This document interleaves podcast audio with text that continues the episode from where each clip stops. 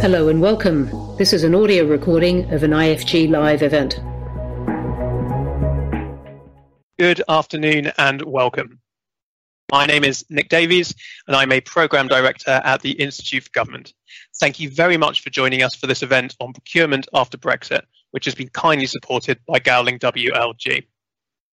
Government procurement has long been an issue of interest to the Institute, and we've published reports on government commercial skills, when services should be outsourced or insourced, and on the reforms government has made since the collapse of Carillion in 2018. This has also been a topic with a high public profile over the last few years, most recently with regard to decisions made during the pandemic. Throughout this period, the rules and regulations of procurement procedures, selecting suppliers, change, challenging decisions, transparency, and more have been underpinned by EU procurement directives. Following Brexit, there's an opportunity to diverge from these. To that end, just before Christmas, the government published its Green Paper, Transforming Public Procurement, which sets out the government's vision for the future of public procurement in this country. So, what are the opportunities and trade offs of changing our procurement rules? What can we learn from other countries?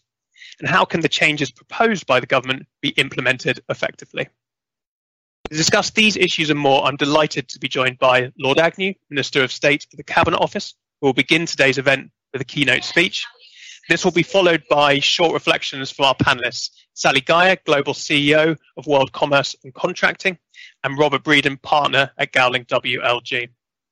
I will then ask the panelists a quick round of questions before opening up to the audience. If you have a question for any of our panelists, please submit them using the Q&A function. You can submit them while we're speaking, and I'll try to ask as many of them as possible. For this Q&A section, we'll also be joined by Ed Green, uh, Deputy Director for Commercial Policy, International and Reform at the Cabinet Office, who will be able to field any particularly technical questions. Finally, I'd like to encourage you all to tweet using hashtag IFG outsourcing. Right, without further ado, I'll hand over to Lord Agnew. Good afternoon, everyone, and thank you, Nick, for inviting me to join you this afternoon. I'm pleased that so many people have joined us to discuss this topic of public procurement after EU exit, and I look forward to the panel discussion. UK public procurement is going through a number of real changes, all informed by ongoing discussions and consultation with the key stakeholders. This includes the overhaul of our public procurement regulations, which govern how we spend some £290 billion of taxpayers' money. Leaving the EU has provided the UK with a golden opportunity to redesign the procurement rules in the interests of the UK whilst respecting our international commitments. Rules that are currently too complex and have made it harder for innovative com- companies to be fleet of foot, to win business, and ultimately to deliver better public goods and services. Rules that have been too rigid for government departments and public bodies to get tough with suppliers that have performed poorly, rules that have not always helped to deliver what the public needs and are paying for. The government has set out a blueprint for new procurement rules that will truly deliver for our businesses and communities. And on the 15th of December, as Nick said, we published our proposals for a comprehensive package of reform in this area. I titled the consultation Transforming Public Procurement because this programme really is nothing short of a transformation.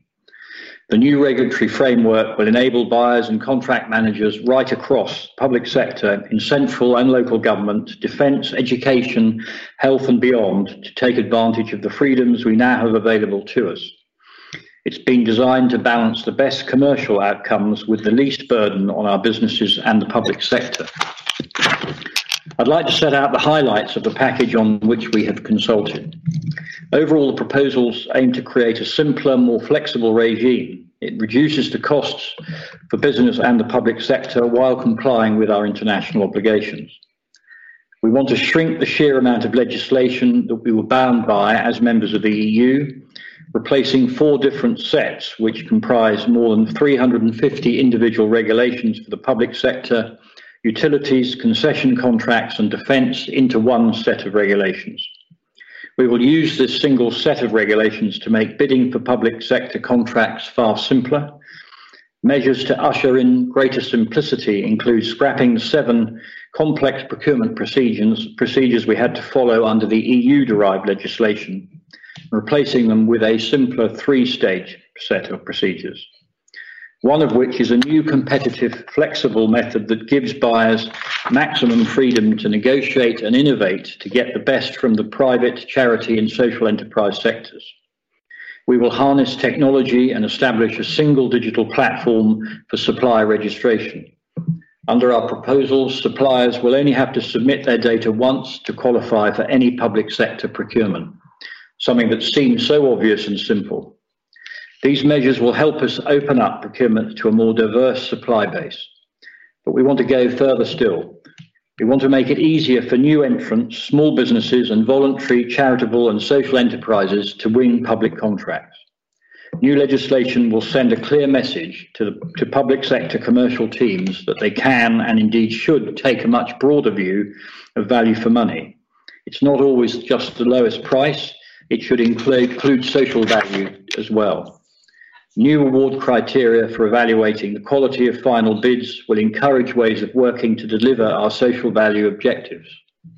A new provision that is part of our fresh concept of most advantageous tender, an important distinction from the most economically advantageous tender under the current rules, so from MEAT to MAT. As you know, transparency is a core principle of public procurement. As part of our commitment to opening up public procurement, we want to embed it deeper. To ensure proper scrutiny of contract awards and minimise the risk of corruption, we will legislate to introduce a common data model for all contracting authorities.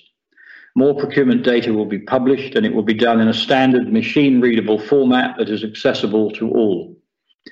In parallel, we will be legislating to require procurement pipelines to be published. This will ensure that opportunities to work on public sector contracts are widely visible to all suppliers. It will encourage businesses who may not have previously delivered government to government to get involved. The Cabinet Office's Cabinet Office sourcing playbooks will support our ambition to open up public procurement and to help contracting authorities best use best make best use of these new freedoms. The sourcing playbooks will provide guidance for contracting authorities on how to assess, procure, and manage public sector contracts in a way which maximises value for money, improves service quality for citizens, and supports wider economic growth. We're opening up public procurement because we're also raising the bar, but we're also raising the bar on the standards we expect of all suppliers in the public sector. Current procurement regulations derived from the EU only allow buyers to consider the past performance of a supplier on very limited grounds. Our commercial teams often have to rely on bidders' self declarations rather than objective evidence based information.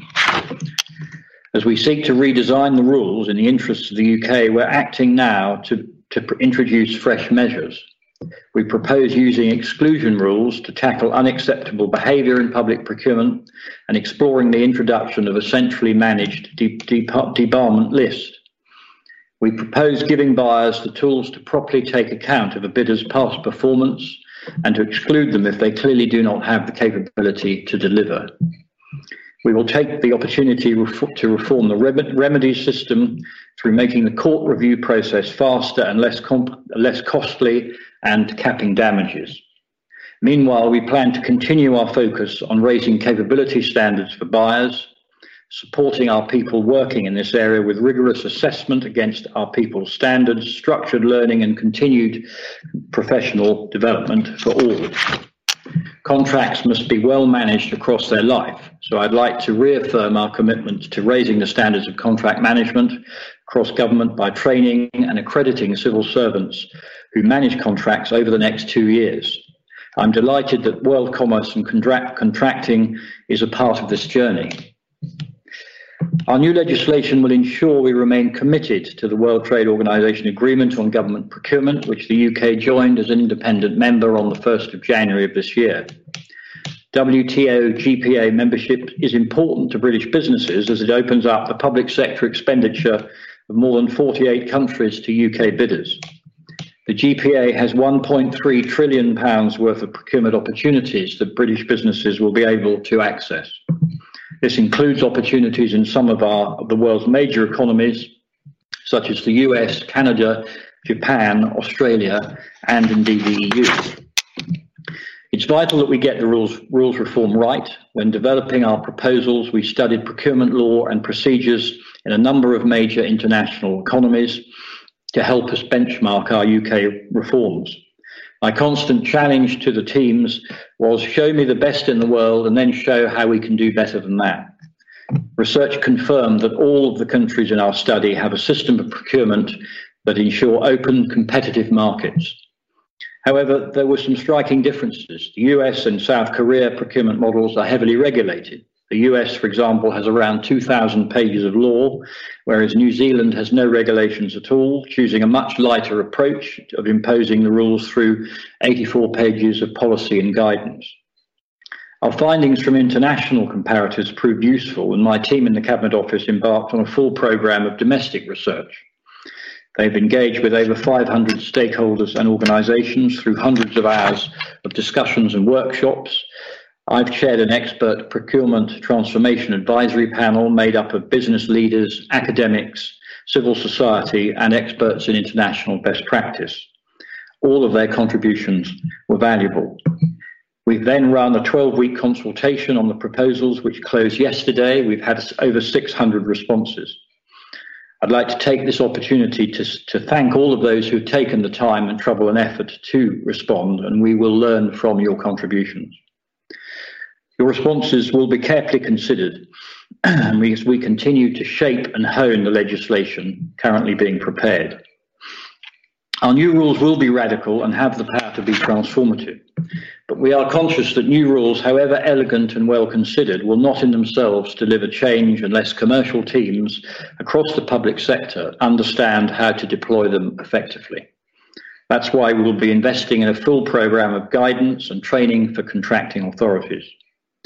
We expect that this will involve a combination of online learning, detailed webinars, and network communities of practice so that, every, any, that everyone who operates in the new regulatory environment has the opportunity to develop the necessary knowledge, skills, behaviours, and indeed confidence that they need. In addition, we plan to publish a national procurement policy statement, which will require contracting authorities to take into account national strategic priorities aimed at driving economic growth and recovery from COVID, levelling up and tackling climate change. This will be an opportunity to focus attention on driving capability in commercial and ensuring complex procurements for public services are delivered effectively.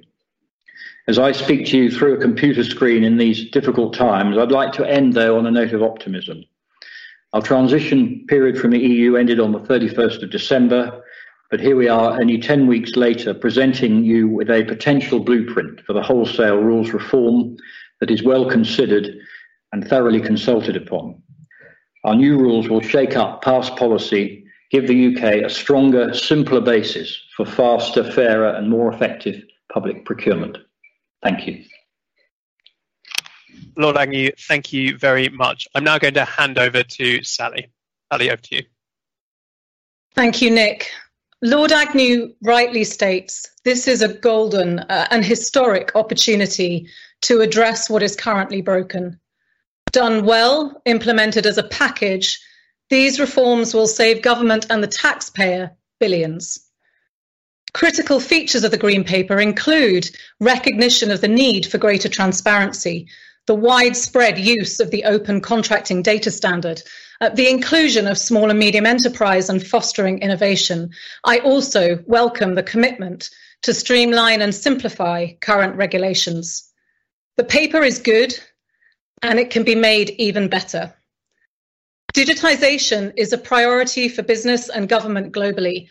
The new policy must expand on the current references to digital technology and demonstrate a true ambition for digitisation.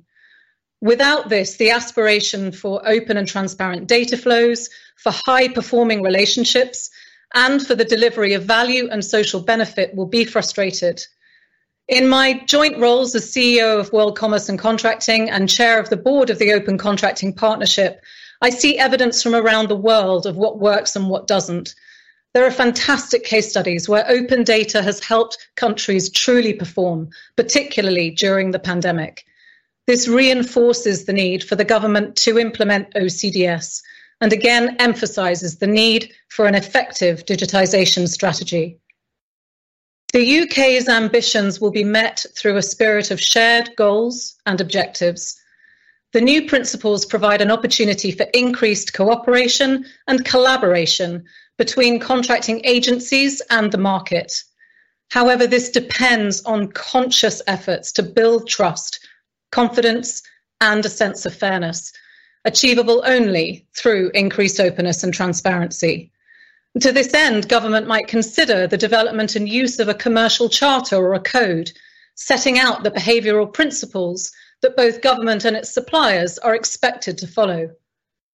A broader focus on simplification is needed to foster the SME community and innovation.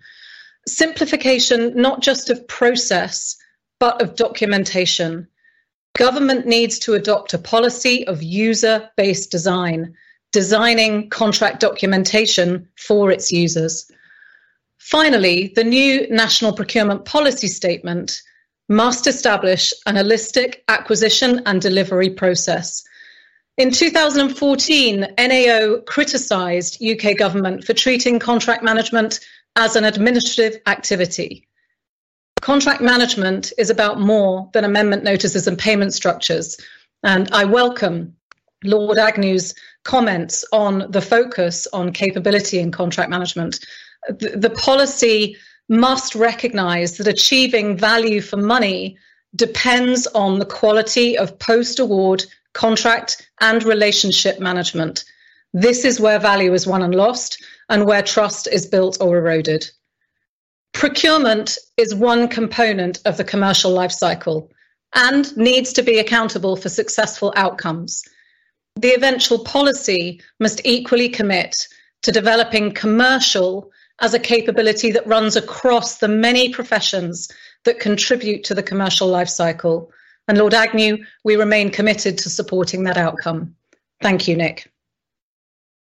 Sally, thank you very much indeed. I'm now going to hand over to Robert. Thank you, Nick. Um, also, thank you to Lord Agnew and to Sally. And uh, firstly, on behalf, on behalf of Gowling WLG, can I just say how delighted we are to be su- supported. Uh, we welcome the de- debate and the conversation in relation to public procurement law. Procurement law, we think critically important. Uh, we think that we think the timing of uh, the, the, green paper is uh, is um, is very welcome. We have we've we've contributed to that. We put our own thoughts and proposals in earlier this week in response to the questions that are raised in the the green paper. And I thought I'd just pick out a couple of the the key themes. Um, as lawyers working in the public in the public procurement arena, uh, uh, initial thoughts really on the on the matters raised in the paper. so we, we greatly welcome the simplification of the regulatory regime um, and the introduction of the uh, reduced number of procedures. So we're going to, uh, if the proposals come through, we're going to see an open procedure, much as we're familiar with, um, a, a, new named limited tendering procedure, essentially for types of direct award, at award, and learning. I'm sure from the experience of the experience of the last months and the the need as we've come as we've come through the pandemic uh, to be able to move um, more swiftly in urgent circumstances. And in particular, we, we, we welcome the proposed competitive flexible procedure. There's a lot to be said for uh, a simplified, simplified um, we we like the idea that it builds upon the current light touch regime, so that you have uh, rather than a rather bureaucratic bureaucratic pro- uh, you have greater flexibility, but still underpinned by the key principles of making sure that everybody is treated fairly, that you act transparently, and there's no discrimination involved in the processes followed. So we we um, strongly welcome the simplified regulatory regime and the procedures. We, also welcome the ability to take into, account the criteria, so to give contracting authorities the ability to look more broadly, to look at the wider economic impacts and the impact on broader society. So that broadening of the, uh, the uh, as Lord Agnew described, a move away away from to MAT and to be able to take uh, aspects into account, not simply from the view of the contracting authority. Of course, matters will need to be relevant to the contract and proportionate, but a, a, a greater degree of flexibility is, is greatly welcomed. We also we also uh, we welcome the introduction of uh, or the proposals around much greater transparency and the push towards what I might call more front end loaded remedies. So remedies during the process and before the contract is awarded, we we think is a very positive proposal. If we have reservations, uh, it'll be about the legal profession, I'm afraid, and and whether by bringing forward uh, advanced disclosure of the material and the reasons and reasons and the rationales. We hope what we don't see is see is sort of industry being built around challenges challenges at this stage, um, sort of sort of bringing in time. The, the challenge that we currently see at the contract award stage. So there's something for the legal profession, I think, to be to be aware of there, and and a, and a slight concern, I suppose, that will we see contracting authorities at that at that point full transparency just before contract award um, taking a little bit more time, a bit more thought to get their house in order, and and, and we're starting to see some um, instructions coming our way around um, make sure that all of this um, stacks up, that it's consistent, it's compliant, and I wonder whether we might see that ramp up. And again, that would be a shame um, to put more money into lawyers' coffers uh, at that stage. But the, the principle behind it, I, I uh, we're very supportive of. Um, and finally, um, we welcome the pr- proposals around expedited process to deal with challenges, um, the proposal around a tribunal, the proposal that we might deal with some matters on the papers rather than through and through uh, court hearings. We think all of that uh, uh, is possible. Um, we're we're up for a discussion and a, a debate a debate on damages and the uh, the damages being uh, awarded by reference to bid costs as opposed to um, the actual loss that a bidder might have suffered. Um, uh, that I think for lawyers is a bit of a, a, mind shift. It's not something that we're we're trained in. We tend to think of damages being uh, to be compensatory, um, and so we've just got a little bit of a question mark in our minds about how that might work in practice. But we welcome the opportunity to have the discussion and the debate, um, um, and we look forward to seeing what comes out of the consultation. Robert, thank you very much. Um, I'm now just going to ask the uh, panelists a question each before moving to some of the great questions that have already been uh, submitted by those watching. Uh, if you are watching now, please do continue to submit uh, those questions. Um, Lord Agnew, I'm going to come to you first. Um, you made the point at the beginning of your remarks that existing rules are too rigid. Um, it's also true that many public bodies don't make use of the substantial flexibilities afforded by the current regime. And there have been existing training programs and guidance to overcome these uh, cultural barriers to better practice, but problems continue. So, could you say a bit more about how the new training and guidance um, that you said will be rolled out will help ensure that public bodies are taking advantage of all the additional flexibilities um, that the government hopes to introduce? Well, as I mentioned in my opening remarks, we're certainly going to put a lot of emphasis around the training and familiarisation across the whole public sector. Uh, and I think you know the three key words to this whole whole uh, exercise are transparency, competition, and objective criteria. And we will keep banging the drum. And one of the things we we are going to be pushing for is greater transparency of forward look uh, procurement lists across the sector. So I think that the, the combination of those will will make a big difference. It's not going to happen overnight. I completely accept that. But I think when when we start to produce case studies of the success stories, that I think people will will see will see the light. I mean, for example, just from the 1st of January of this year, we already have now the social value emphasis in contracts, and we are we're putting much more uh, emphasis on that. And the ones that I see through my role as the spend control minister on large contracts, I've already sent several back and said, no, you haven't put enough in on social value here. Put, please try harder, and that message will soon get through into the system. So I, am broadly optimistic, but I, am not one, the sort of person who wants to to overpromise and underdeliver. This will be a very profound change. Thank you. Um, Sally, I'm going to come to you next. Um, there's been progress on contract transparency in the UK in recent years, but it's often been um, quite slow. What are the things, the key things that global leaders in contract transparency have done differently uh, to quickly improve the transparency in those countries? And what can the government learn from those examples when implementing these new proposals? Yeah, I think uh, it, it's, a, it's a great question. Um, and uh, I know my colleague from OCP, Gavin Hayman, will be particularly delighted that you've asked me that, Nick. Um, listen, we've seen a, a, lot of progress made in, uh, you know, all sorts of different corners of the world. What very often it's a combination of civil society, government, or international organizations coming together.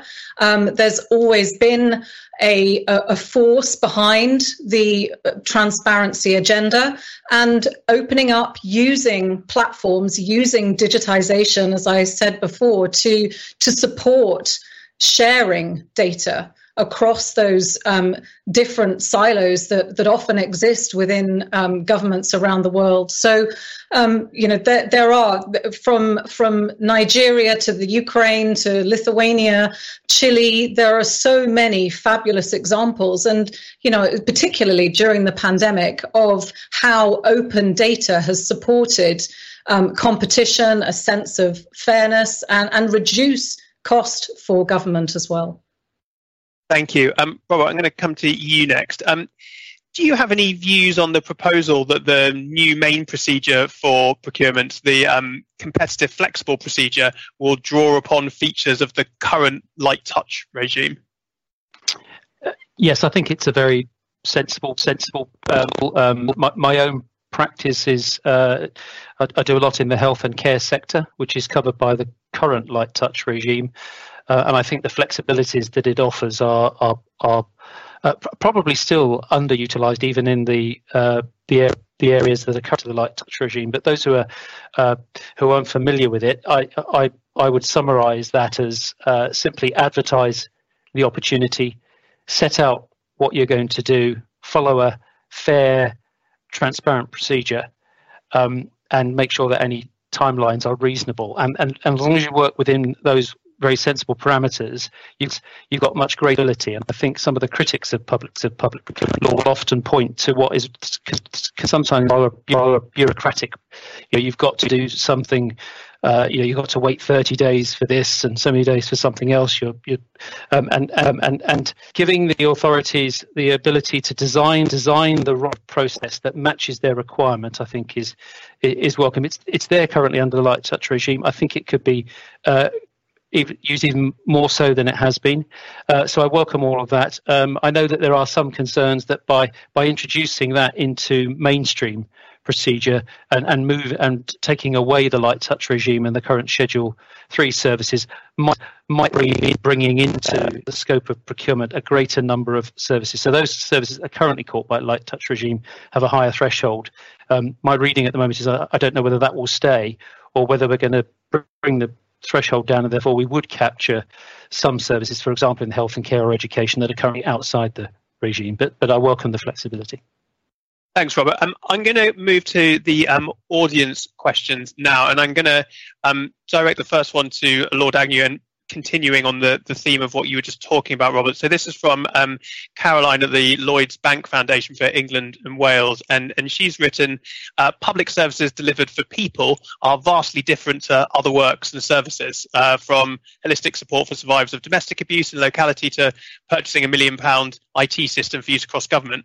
Um, but she said the, the proposal set out the same approach for both. So how can purpose be placed at the heart of commissioning and procurement in the new approach so that procurement is proportionate to the service that needs to be delivered? Lord Agnew, I'll come to you on that.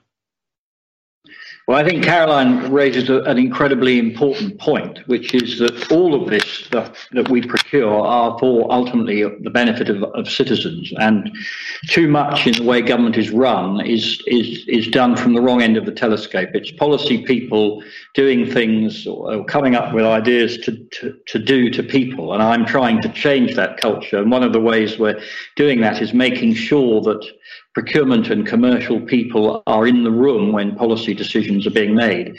But I think it might be a good opportunity to bring Ed Green in, who has, has literally uh, built the, the engine here that we, we are hoping to mobilise. So, Ed, would you like just to come in and put a little bit more meat on the bones for Caroline?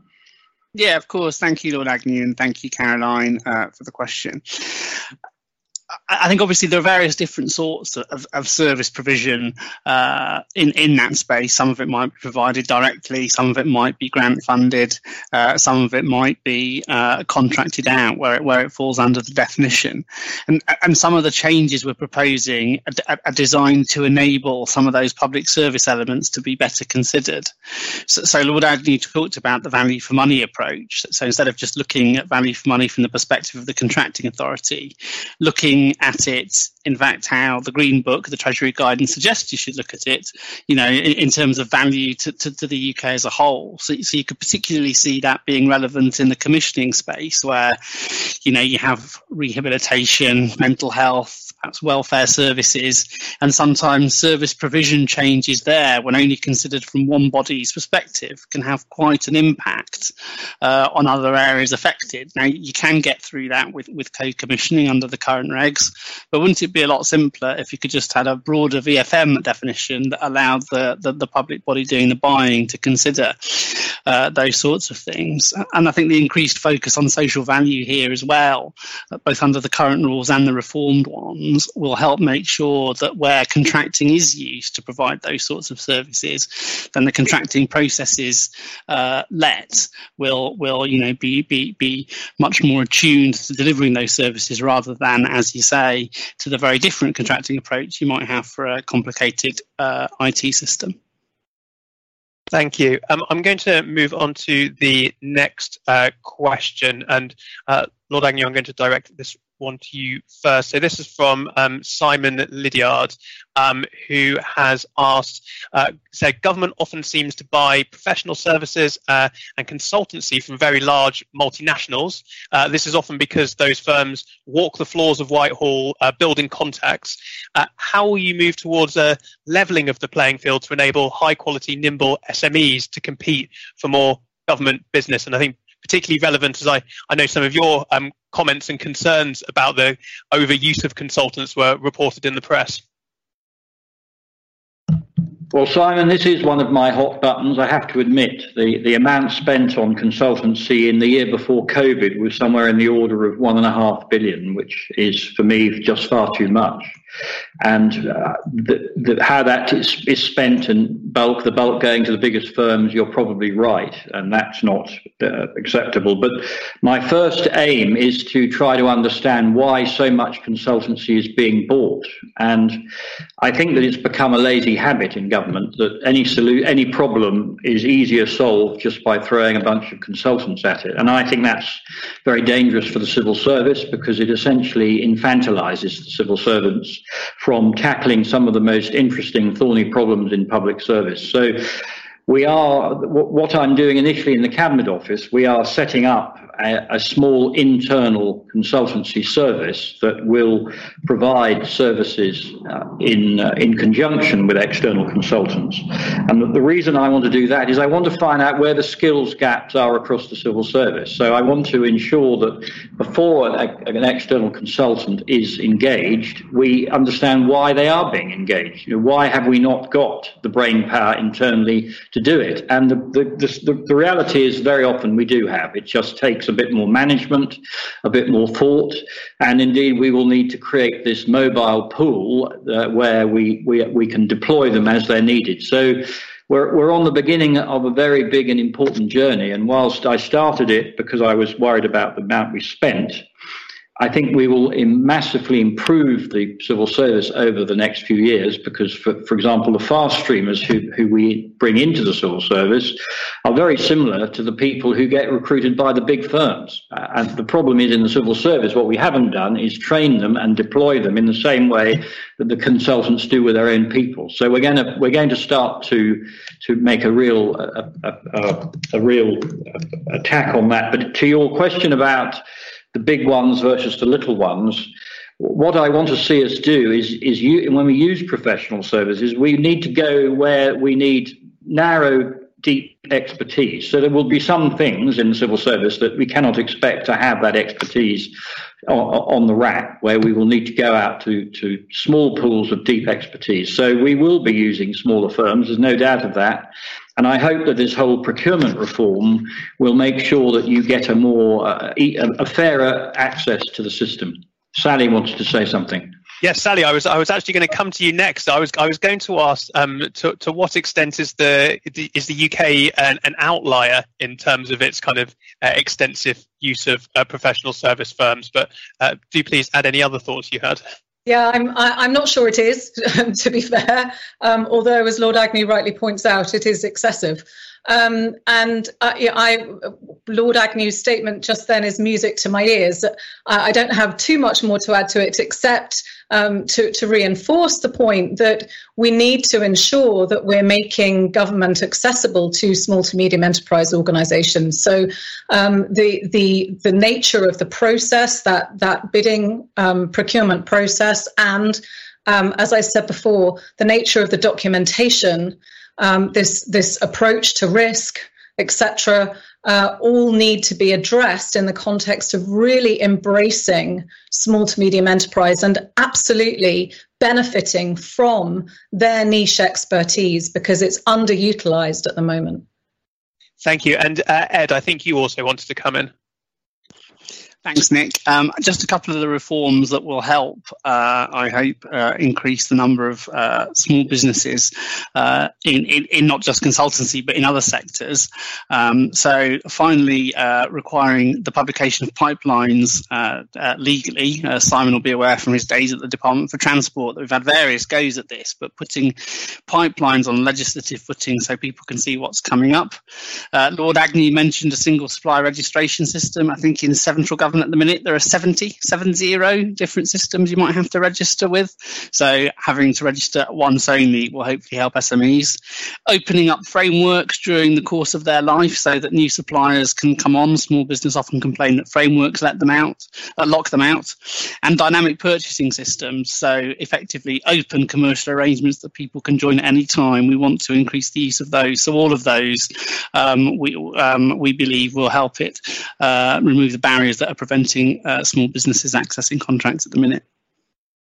Thank you. Um, Lord Agnew, a question here from uh, Anonymous, who's asked, um, what will Cabinet Office be doing to bring procurement practice uh, in line uh, with the net zero target? Uh, and they've um, questioned whether the kind of the ongoing procurement reforms, including the Green Paper and the National Policy Statement, will be enough to decarbonise public procurement.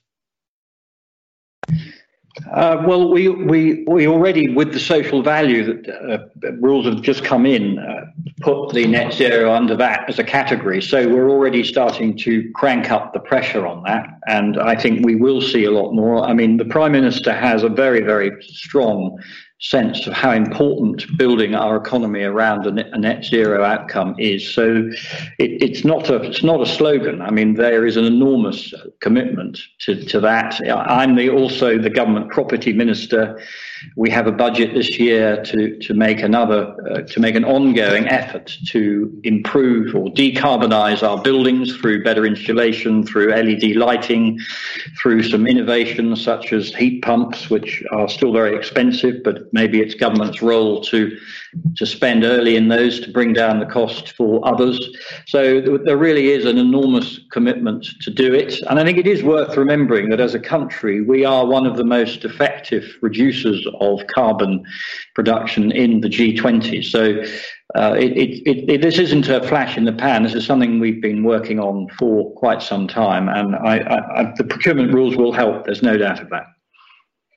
Uh, thank you. I might just ask a, a quick uh, follow-up question on um, social value, which I think might be the most popular topic um, for those uh, submitting questions. Um, so this one from uh, Matt Dykes at TUC, who's asked, what more will contracting authorities be able to do uh, in procuring social value under the new proposals uh, compared to the existing regulations derived from the EU, EU, directive? For example, are we now more able to incorporate social value criteria that promotes the uh, employment standards of the outsourced workforce, including pay, safety, training, and trade union access?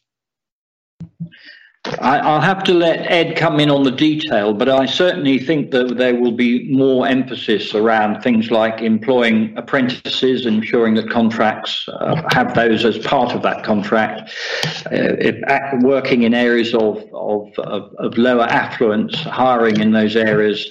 But, but I might just let Ed come in with a, with a bit more detail. Thanks, Lord Agnew. Um, absolutely, and some of the changes I touched upon earlier will help with this. So, so that broadening of value for money, uh, so that wider factors can be taken into account by the contracting authority, um, will assist with this um, in particular. And also, in certain circumstances, um, Rob mentioned the link to the subject matter of the contract. We are retaining that but we're also proposing that in certain circumstances, government can break that link or effectively say that anything in this particular area is relevant to the subject matter of the contract. So, so going back to net zero, um, uh, you, you, know, you could conceive of a situation where that happens, where you don't necessarily have to prove the, the link to the subject matter of the contract to ask about a supplier's activity on net zero.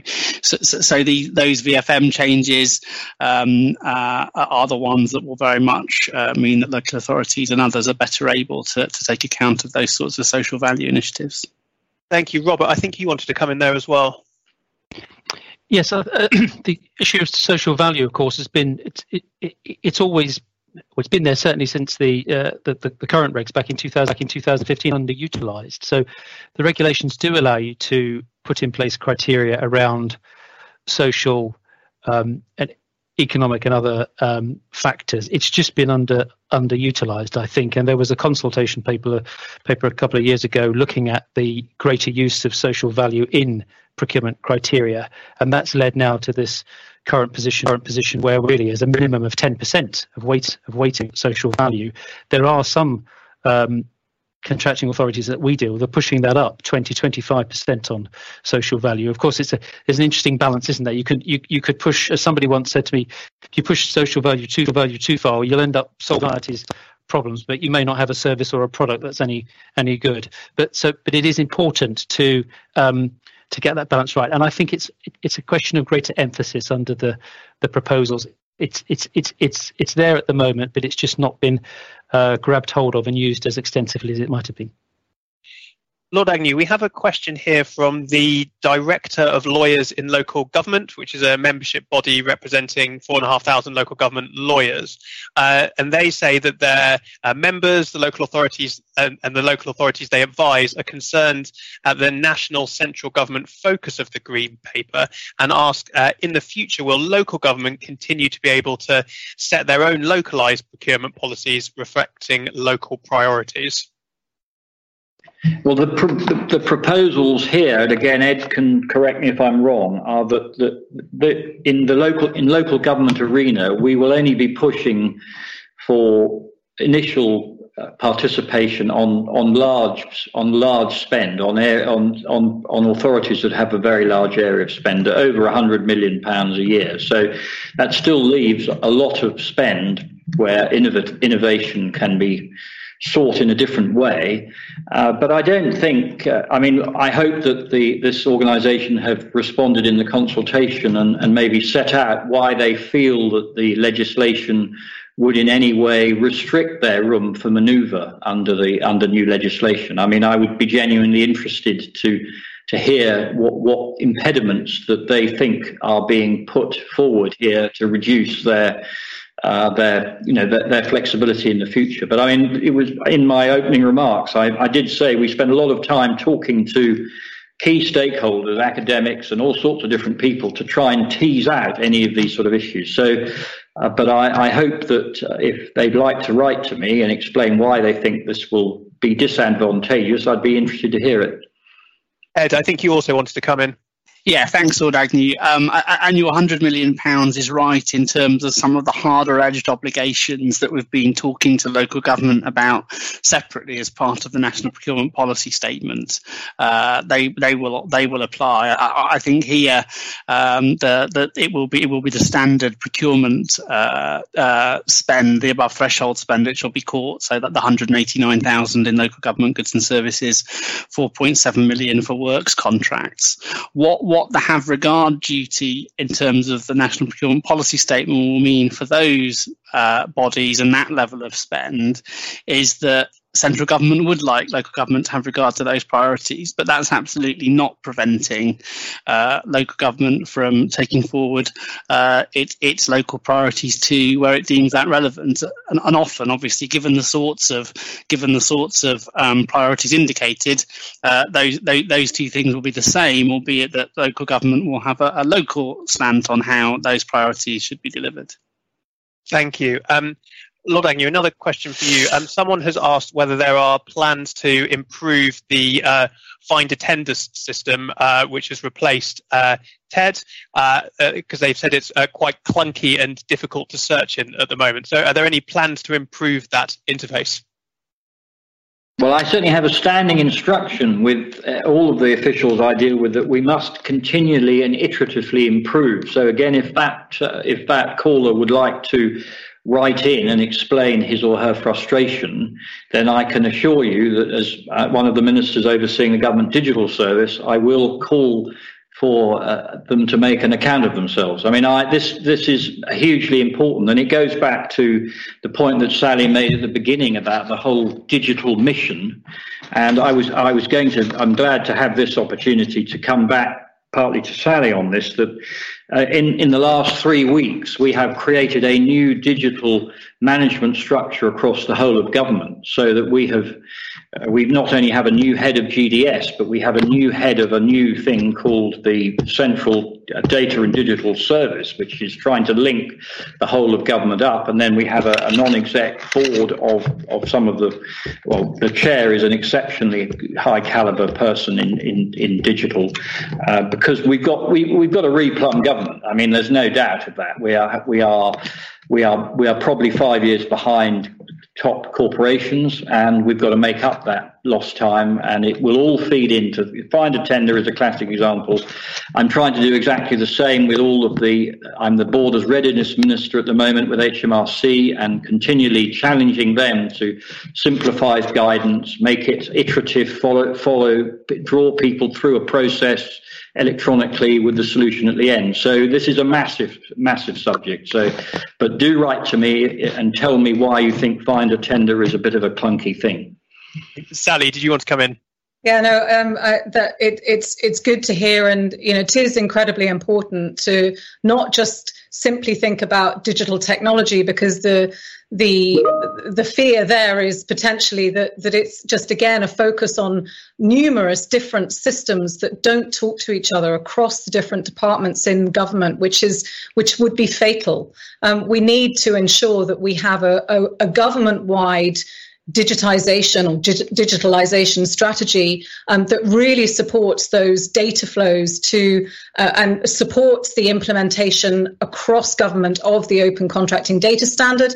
Um, and actually in response to um, the question around local government i think there there is a lot um, of positive to be taken from the direction that this green paper is going in the context of simplification.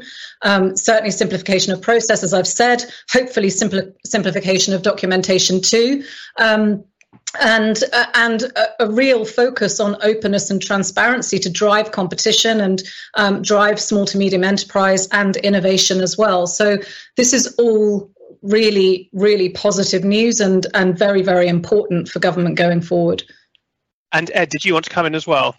Just very quickly, absolutely endorse everything uh, Lord Agnew and, and, Sally have said about the need for um, continuous improvement. All, all, I would say about Find a Tender specifically is that it is the solution we had to bring in on the 1st of January uh, in order to make sure that contract opportunities could still be advertised. We couldn't make policy changes at that stage, you know, by changing the forms, for instance. So essentially, in order to work, Find a Tender had to mirror the EU system.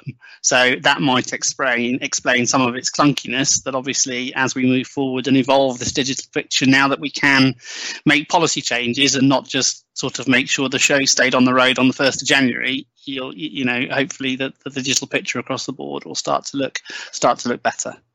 Sally, I think was was there a further comment from you? Just yeah, very very briefly, and again picking up on what Lord Agnew said about looking all around the world at what's happening in in other parts um, of the of the globe. Um, one I would particularly pick up on is South Korea um, and the focus they have. Um, their what they call KONEPS um, e-procurement, where um, actually, I think um, over 70% of um, South Korea's procurement is handled on that e procurement platform. But the big um, differentiation, and certainly um, OECDS and the UN have raised awareness of the um, positivity around the KONEPS platform because of the number of different other systems that it connects to, over 200. So, whereas in other governments you might have um, e-procurement platforms that are connected to business registry or tax registers um, or an ERP system, um, th- there, there is a demonstrable benefit from ensuring that your platform connects to all the multiple different systems that are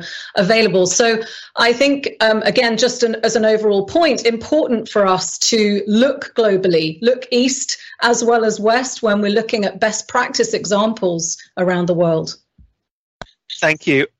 Um, Just yeah, on that, Sally, you're you're right, and again, it's slightly a slight detour, but it just to re- to reassure you with our attempts to join up government uh, on digital and data better, we created a task force in June of last year to provide the central version of the truth on data protection, because one of the main blockages of departments sharing data has been their own interpretations of data protection. And so we've now got one version of the truth. Then, and if someone, one department wants to share data with another, and one says, oh, you can't because of data protection, they have to go to this central place and they get the, the real story. And we've just had our first seven or eight case studies where they've been able to link data by, by killing off just myths around it. So you're right. And, and the other thing we have built and we are improving on is an API library held at the center to ensure that systems are able to talk to each other. So, I mean, this goes beyond procurement, but you're right. If we're ever to link procurement into the rest of the plumbing, we need to be winning these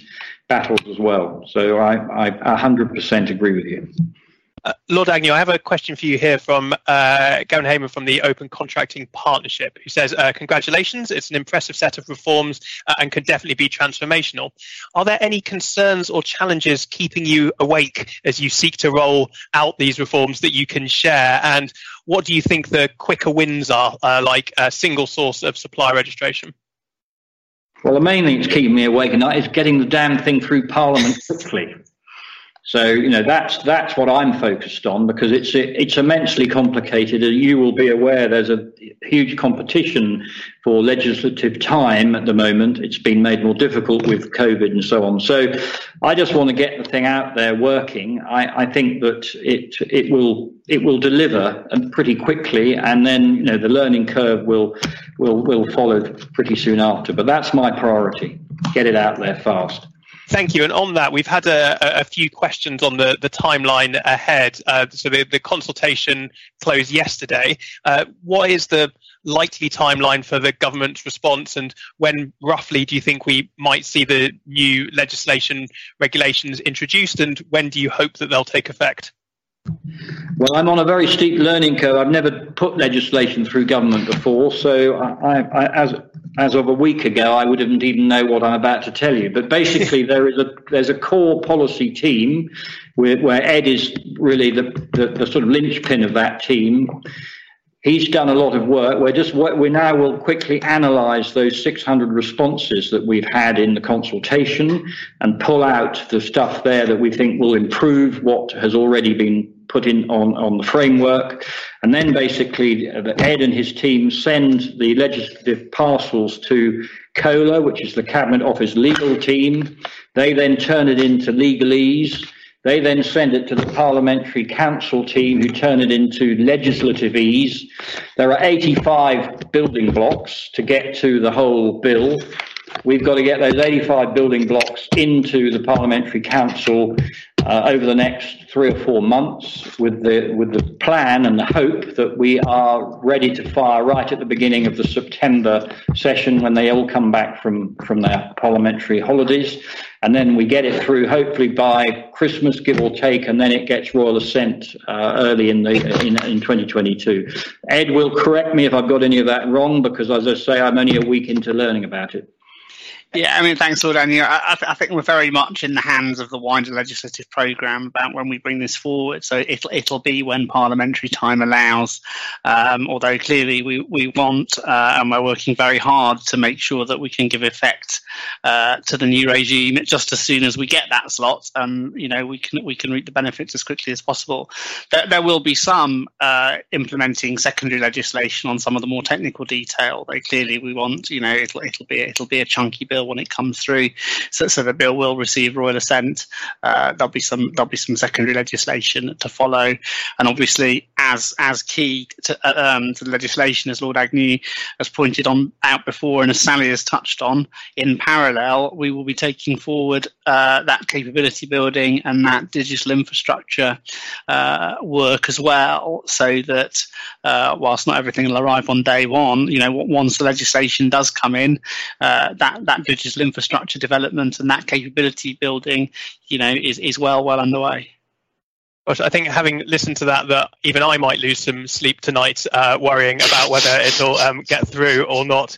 Um, I think we've probably got time for one or two additional questions. Um, Lord Agnew, question here from um, Robert Morland, who's asked, um, will business still be able to apply for EU public procurement contracts, uh, and will our rules be consistent with EU EU rules? E.g., will I still be able to see Stoke-on-Trent crockery in some EU institutions? Well, the shorter answer is yes. By by acceding to the World Trade Organization in our own uh, in our own state, we we get access to the trading blocks, including the EU. And although it might sound slightly nerdy, the, the trade agreement that the EU have, have agreed with us is the largest single trade agreement they have ever agreed with another trading bloc in terms of its depth and breadth. Now, you may say, well, that's obvious because we were part of it in any way, but it, I can tell you, in the cooking up of that deal, it was not obvious until the 24th of December. So, so yes, we still have uh, pretty good access to the EU. There's a big learning curve going on at the moment as people come to terms with trading outside the customs union, but we have a trade agreement with the EU. So his crockery supplies should be safe. Uh, and it's always worth remembering that they always sold a lot more to us than, than we sold to them. So they'll be delighted to carry on, I'm sure. Uh, thank you. And then just um, one um, final uh, question from Per, who's asked um, uh, Will you allow for preference of UK suppliers and UK content in the new framework? Uh, I, if that's a question specifically for the UK, I think the, I think any UK supplier has a huge advantage of having the cultural uh, capital and understanding the way our country works and the language and, and everything else. So I, I, think that British firms and, and service and firms will will have an advantage through proximity and through cultural uh, understanding. Just uh, in that, just going beyond, if, if the question was about trading into Europe, the thing that people are still getting their heads around are these things called rules of origin, which are, again, rather complicated. But actually, that provides an opportunity for UK businesses if they tweak their supply chain and bring in either UK made or EU made parts to that supply chain, then they can continue to trade easily into the EU without tariffs. But that may not have been the question. Uh, and I'm going to give the final word to Ed, who'd like to come in. Yes. Excellent. Just, just on Per's question, I think as Lord Agnew said in his opening remarks, uh, our our new regime will be compliant with our trading obligations. So under the World Trade Organization's agreement on government procurement, uh, with the additional uh, coverage under the EU agreement and the other international uh, trade agreements, where, where we do owe equal treatment to suppliers from those trading partner countries, so, so that our suppliers enjoy export opportunities in their in, in their markets. Clearly, we'll be removing a lot of the barriers to entry that have prevented UK SMEs, uh, in particular, from accessing uh, public contracts. So, you know, if you know, we'll, we'll, be we'll be working that way as well to um, make make the make the procurement regime more more business friendly. Thank you. Um, and with that, I'm going to bring the discussion to a close. Uh, thank you very much to our three speakers, uh, and particularly Lord Agnew for being with us today and for a brilliant discussion. Uh, thanks to Gowling WLG for supporting this event, and thank you to all those who've watched today or listened back later on the IFG Live podcast. Goodbye. Thank you for listening, and we hope you've enjoyed this edition of IFG Live. Please do subscribe to hear more and if you'd like to know about our upcoming events, please visit instituteforgovernment.org.uk/events.